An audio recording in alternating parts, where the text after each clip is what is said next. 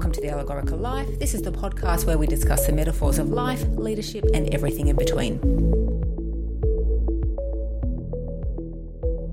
Welcome back to another episode of The Allegorical Life. My name's Jordan, and as always, I'm here with Mark Rosweller. By way of introduction, for those of you who don't know Mark, he's worked in crisis, security, and emergency management for over thirty years. His experiences, both personal and professional, have taken him into the world of philosophy, often intersecting with the worlds of theology and mythology. Mark often talks both nationally and internationally about these intersections and how they shape the way we think, speak, and act. He talks about the ways that they can influence both the quality of our leadership and, more importantly, the quality of our lives. Mark, it's great to have you back with us today for another episode of the Allegorical Life podcast. Today we're talking about busyness and wearing busyness as a badge and uh, being proud of it. Uh, so first off, what do you think is behind all of this busyness? I think fundamentally there's two things. The, f- the first is avoidance. Um, we, we often use busyness as an excuse to avoid things, uh, discomfort in our lives, um, uh, things that we would prefer not to have to deal with. It, it could be relationship matters within family or work or elsewhere. It could be financial difficulties. It could be, well, anything really that we'd prefer not to have to deal with. Often we avoid it by just being busy, and, and we wear busyness like a badge. So uh, we, we ask people, you know, how are you? Oh, I'm really busy. That's not necessarily a measure of wellness. Uh, it's a measure of avoidance. And um, so I think that's the first thing. I, I think the second thing is the world expects you to be busy because we are so geared towards efficiency and effectiveness um, and all those things that are so rampant in the workplace, whether you work in the private sector or the public sector or the not-for-profit sector. It just seems to be almost shameful to suggest anything that might imply that you're not being efficient or that you're not being effective or you're not being productive. Um, and the world and its narratives are full of this expectation about productivity and profit. Um, you cannot go through a, a news report on a T V station or a radio station or even online without an economic report. Um, I've been listening to economic reports for fifty-five years. I have no idea what they mean, no idea, but I have to listen to them every news report without fail. Apparently, it's so important to Western society that we can't not have news about economics every day, every hour, every half hour. Uh, we have to know about the economy. If you stop and think about that, that's insane. that's that's ridiculous. But we do it, and and so we are so geared towards this notion of being productive. And so I think people, two principal reasons, I think they claim busyness to avoid things they prefer not to deal with. But I think the grand narratives of society expect them to be busy anyway, and anything other than being busy is probably viewed on some level as being shameful. Um, and even at the person-to-person level, if if you say that you're not busy, some people take offence at that because they are and they'd rather not be, or they think that you're slacking off or that you're not pulling your weight. Um, I don't think they really stop to think that perhaps you are very efficient um, and uh, on top of your, your game or your gig, or you've rebalanced your life sensibly and you can still, in fact, be productive and efficient without being busy. And that's a really interesting concept. Mark, what do you think is the antidote to being busy or that sense of needing to feel busy? Um, again, I would say principally two things. Um, how much of what you are doing really in, is is, is uh, important? How important is it really? I, I mean, they've, they've done research on this over the years consistently. I think the statistics come up at about eighty percent or more of what we do where we think we need to be busy is in fact not true. Uh, or and, and it relates to uh, levels or notions uh, of importance. So we get a mindset that says that everything I do is important. And that links back to a mindset that says that's because I'm important. So I'm important and everything I do is important. It's really subtle. I'm not saying everyone's walking around beating their chests, but But if you do check your mind, you'll find that, um, you know, busyness is in there as a badge of honour uh, because it's about self and importance and status and place in the world, which again is driven by societal expectations to be that way. Um, but look, I think the other thing is, so so check, you know, how, how how what you're doing, to what extent is it really important? It'll be it'll only be about twenty percent of it at the most, probably even less, probably ten percent. But the second thing is um, be patient. And it's interesting, I just ran a workshop in New Zealand and um, surveyed one hundred leaders on notions of virtue, kindness, patience, consideration of others, empathy, well-being, uh, and other virtues. And one of those was patience. And, of course, the lowest rating of of eighteen virtues was patience. Um, and I found that really interesting that, Uh, that they see it as not as important as other things. Now, um, and it was a tough list because the virtuous ethics are, you know, very attractive to most people. All of them are really. But when patience was rated so low, um, it really said to me that there's the there's the world narratives or the grand narratives putting pressure on people um, that they don't have time to be patient. And really, pa- patience is the antidote to anger, frustration, dissatisfaction, Um, self-importance. It, it it eases the mind immeasurably by just slowing it up um, and and taking time to think and contemplate, you know, what is really important, you know, what, what really does need to be prioritised as opposed to what, what do I think needs to be prioritised, and also what is it that I'm avoiding. So patience gives you space inside the mind to settle and to try and rebalance and reprioritise. So uh they say patience is a virtue. It's a throwaway line. Uh, it is a virtue, actually. It is absolutely a virtue, and it's virtuous simply because it moves people towards a happier state or a more satisfied state of mind. When we exercise patience, things settle down. The body settles down.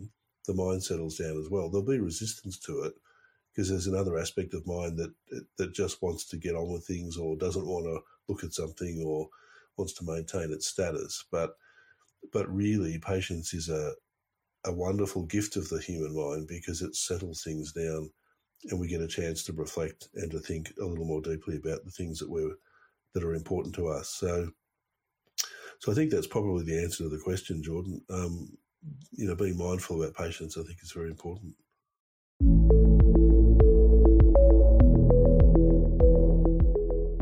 You're listening to the Allegorical Life podcast.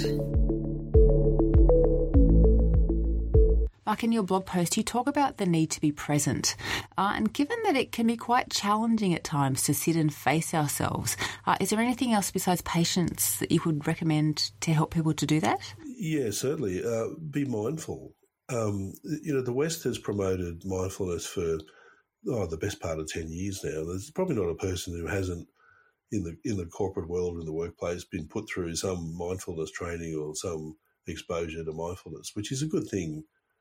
Um, in principle, I think the West misunderstands mindfulness. It essentially understands it as being in touch with how you feel and where you're at emotionally and where your thoughts are at, and not judging and sitting with those thoughts and emotions in a non-judgmental way. Excuse me. That's okay um, to a point, but mindfulness, the purpose of mindfulness is to reintroduce ethics and morality into the mind, is to actually allow the mind to ask itself the question, am I moving towards my happiness here, or am I moving towards my suffering? And if I have anger in my mind or frustration or busyness or self-importance, those sort of things we've just talked about, then I'm not happy. They're not, they're not measures of happiness. They're measures towards suffering. So mindfulness allows us to say, mm, I'm feeling a bit dissatisfied here. What can I do to rebalance? And, of course, if you can combine mindfulness with patience, then you get back on track of feeling a little happier and easing some of the stress and the tension of the mind and the body. So to give, by way of practical example, uh, in, in the blog I talked about two examples. One was a gentleman who came off his motorbike and, and was injured, not critically but injured, and, and uh, struggled to lift the bike and and recover himself and get on with it. And it was on a busy road, and, of course, nobody stopped. Um, and I don't know what went on in the minds of all of those drivers, but I can guess that they were too busy. They had to get somewhere. They had to be somewhere. They, you know, there was an important thing to do. And apparently that important thing, whatever that was, was more important than helping a fellow human being who was injured on the side of the road, uh, clearly with a motorbike laid down and him lying on the road. So, so really, is that a satisfying life for anybody to have that on their consciousness? And it is on the consciousness, whether it comes to full consciousness or not. The mind knows that we've traded that off. We've missed that opportunity. We could have done something and we didn't do it. Some people will be more cognizant of that than others, but the mind certainly does know. But an even worse example was the young cyclist who was killed on the Federal Highway just outside of Canberra. Um, and the police had to put in traffic controls uh, to slow the traffic because of the accident scene. And people were literally abusing the police and yelling out the window and blowing their horns and getting frustrated because they had to slow the traffic to forty kilometres an hour to protect the scene and protect the emergency services workers. And the young man was still on the road, covered, of course, but still on the road. And it really struck me that that people were so busy and so important and so rushed that they didn't have time to stop and be mindful and reflect on the impact of that incident on on the family, Uh, on the friends, on the loved ones, on the police who were having to deal with the scene, on the young man himself who'd had his life tragically cut short, that people didn't have a time to stop and think about that, that getting up that highway as fast as possible, as quick as possible, was more important than that very simple contemplation of what it means to be human. And that's why I decided to blog about it, because that, on many levels, is symptomatic or symbolic of where we're at in the world at the moment, of where we put our priorities. And that's playing out significantly in our global politics, particularly in countries like the U S, and that's a big subject at the moment about notions of importance and busyness and priority. Um, we really do have to stop and reflect and be patient and be more mindful and say, really, what is important here? And it's it's an age-old question. This is not a new question. It's a question contemplated by humanity since forever, really. It's not. I don't think it's a new question. I think it's more than ever a more important question now, because there is so many things to distract us. There are so many things to keep us busy. I, I find it fascinating on one level that we're, we're trying to get back to the moon and we're trying to get to Mars. Now, I don't know about you, Jordan, but I don't find the moon a particularly attractive place to live, and I find Mars even less attractive if you look at the landscape pictures of Mars. Now, now we need we need frontiers as human beings, and up until about two hundred years ago, there were plenty of frontiers on this planet, places of the world we hadn't discovered as a global community. Uh, that doesn't exist anymore. It's it's we now know the planet. We we've walked every square inch of it, essentially. Not quite. There's some areas of forest we haven't got into, but but essentially we now know the planet. So we've got this obsession with frontier, and there's only two frontiers left now, and one is space, and the second is knowledge, and I would add a third, and that is the human mind. And we're obsessed in getting to space to get back to the moon and off to Mars. We're obsessed with all of the technologies and things that come to do that, and not all of us are, but I'm just talking very, very generally and broadly. But really, the, the, the, the last frontier and the most exciting one is the human mind. And I think we've got to get back to understanding that it is fundamental to who we are, is to how our mind operates. We are our body and we are our mind. And that's that's how we're constituted, at least in Buddhist philosophy. And not knowing our minds and what our minds are capable of in terms of happiness and suffering is a, is a tragedy in my view. And busyness keeps us away from that. It keeps us in the phenomenal, external, material, physical, essential world uh, and pulls us away from things that are important. So the young man lying on the road, um, to me, was a very powerful symbol of an opportunity to contemplate, to reflect, and to give and to pay respects and give regard to a, to a moment of sadness that was completely missed by a whole bunch of people who just thought it was more important to get up the highway. And I just find that sad. And, and if somebody doesn't say something about it, and many people are, of course, not that specific incident, but this notion of busyness, then we'll all fall into the trap. And I, I just, I don't want to see that happen for anyone. Mark, what does the perfect scenario look like, do you think, where we're able to be less busy? Um, I think we'd be better connected uh, to each other. It, it is, it is um, a natural part of humanity to be connected. Um, it's not normal or natural for us to be isolated. It's not normal or natural for us to be separated from those that we love or we like or we regard or we respect or we can help, and even those that we don't like or don't necessarily regard still have something to offer, particularly in terms of lessons and teachings uh, about ourselves, but that's probably a subject for a different blog. Um, but when we get pulled away from connectedness and we get pulled away from relationship and relatedness, we do feel lonely. We, we feel lesser as human beings.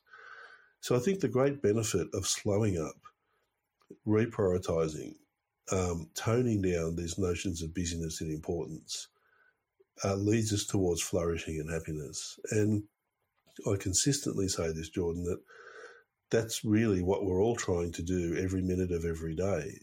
In Buddhist thought, there are two contemplations that predicate every thought you will ever have or every action or every word, and that is to move towards some sense of happiness and to stay away from any sense of suffering.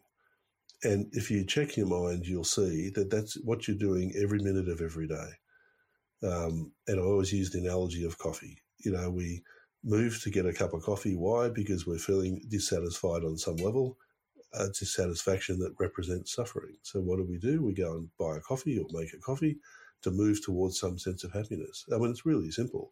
But every thought is contemplated or predicated upon that balance between suffering and happiness. So if we get really busy and everything's really important and we don't have time for anything really, um, are we happy? No, we're not happy. We're in a state of dissatisfaction. I'll give you one final example. I, I um, was contacted by five people this week wanting to catch up um, and have a chat about matters, and I, was, and I S M S'd back and said, look, I was really happy to do that.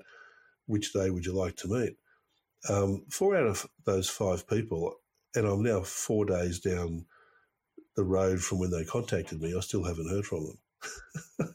But they contacted me and said, can we catch up for a chat?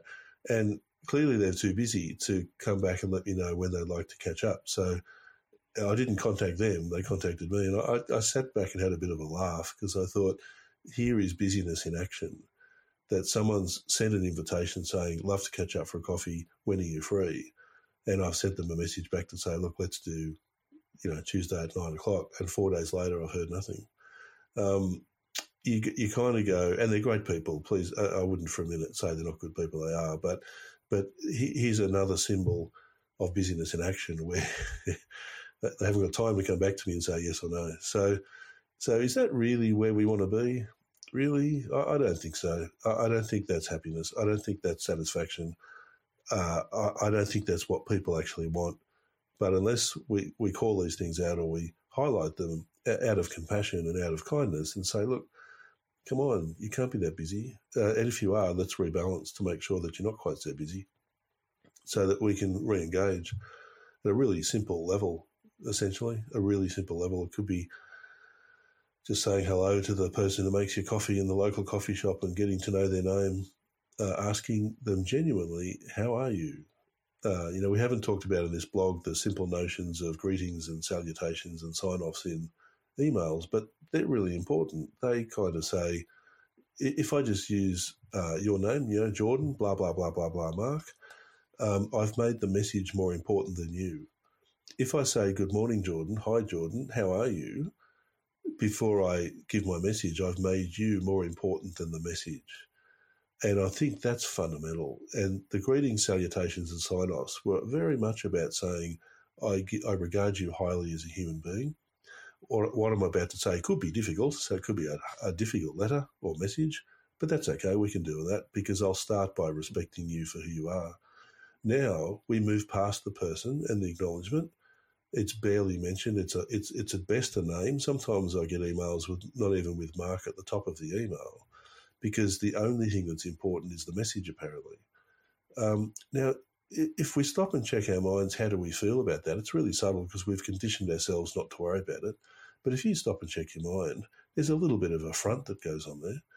There's a little bit of uh, of hurt or a little bit of uh, harm that you feel, because on some level you feel as though the person hasn't fully engaged with you or acknowledged you. And that is very important for human beings to be acknowledged. And we don't need copious quantities of it in bright lights up on big stages with awards. We just need a basic human sentiment of acknowledgement. So it's just another example where the world's got so efficient, apparently, and so busy and so effective that to add four letters into before a name, you know, dear Mark or dear Jordan, is apparently wasting time. So we just get rid of dear and we just use the name, and we bark it, then we give our message.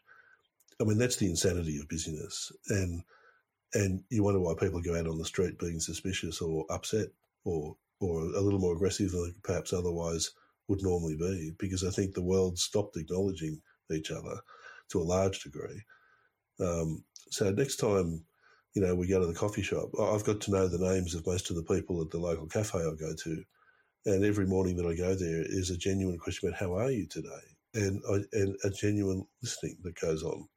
So I am interested. I do want to know. And if they do have a bit of a whinge, maybe that's okay. You know, and maybe that's fine. And for the occasional person that never stops whinging, well, maybe you don't quite ask the question so often, but still ask it from time to time to make sure that they know you care about them. And that interaction could be five seconds. And anyone you interact with in the world, as soon as you interact, you're in relationship. You're in relationship, whether it's five seconds, five minutes, five years, or the whole of your life. You're in relationship. So whilst ever you're in relationship, five seconds or more, make it worthwhile. Make sure the person knows that you give them due regard. And it doesn't mean you have to agree with everything they say. It doesn't mean you have to agree with everything they believe in. It does mean, I think, that you just give them that basic human um, regard to say, I'm acknowledging you for who you are, whether I agree with you or not. It's not the point at this point. I'm just giving you due regard for acknowledgement. So I think that would be nicer, Jordan. And, and as um, anyone in leadership, anybody in leadership, implicitly or explicitly, I think owes it to others to give them that courtesy and respect, and um, and should be exemplified in every transaction between individuals. It shouldn't just be in order to look good or to fulfill an obligation. It should be part of character, and it should be part of how we operate every minute of every day. If we're going to lead, we don't just lead from nine to five. We're in leadership all the time. And I think it's fundamental. Thanks for joining us today on The Allegorical Life. If you're enjoying our podcast, you might like to add a review on iTunes, and that'll help other people find us as well. Thank you, and we hope to have you with us again soon.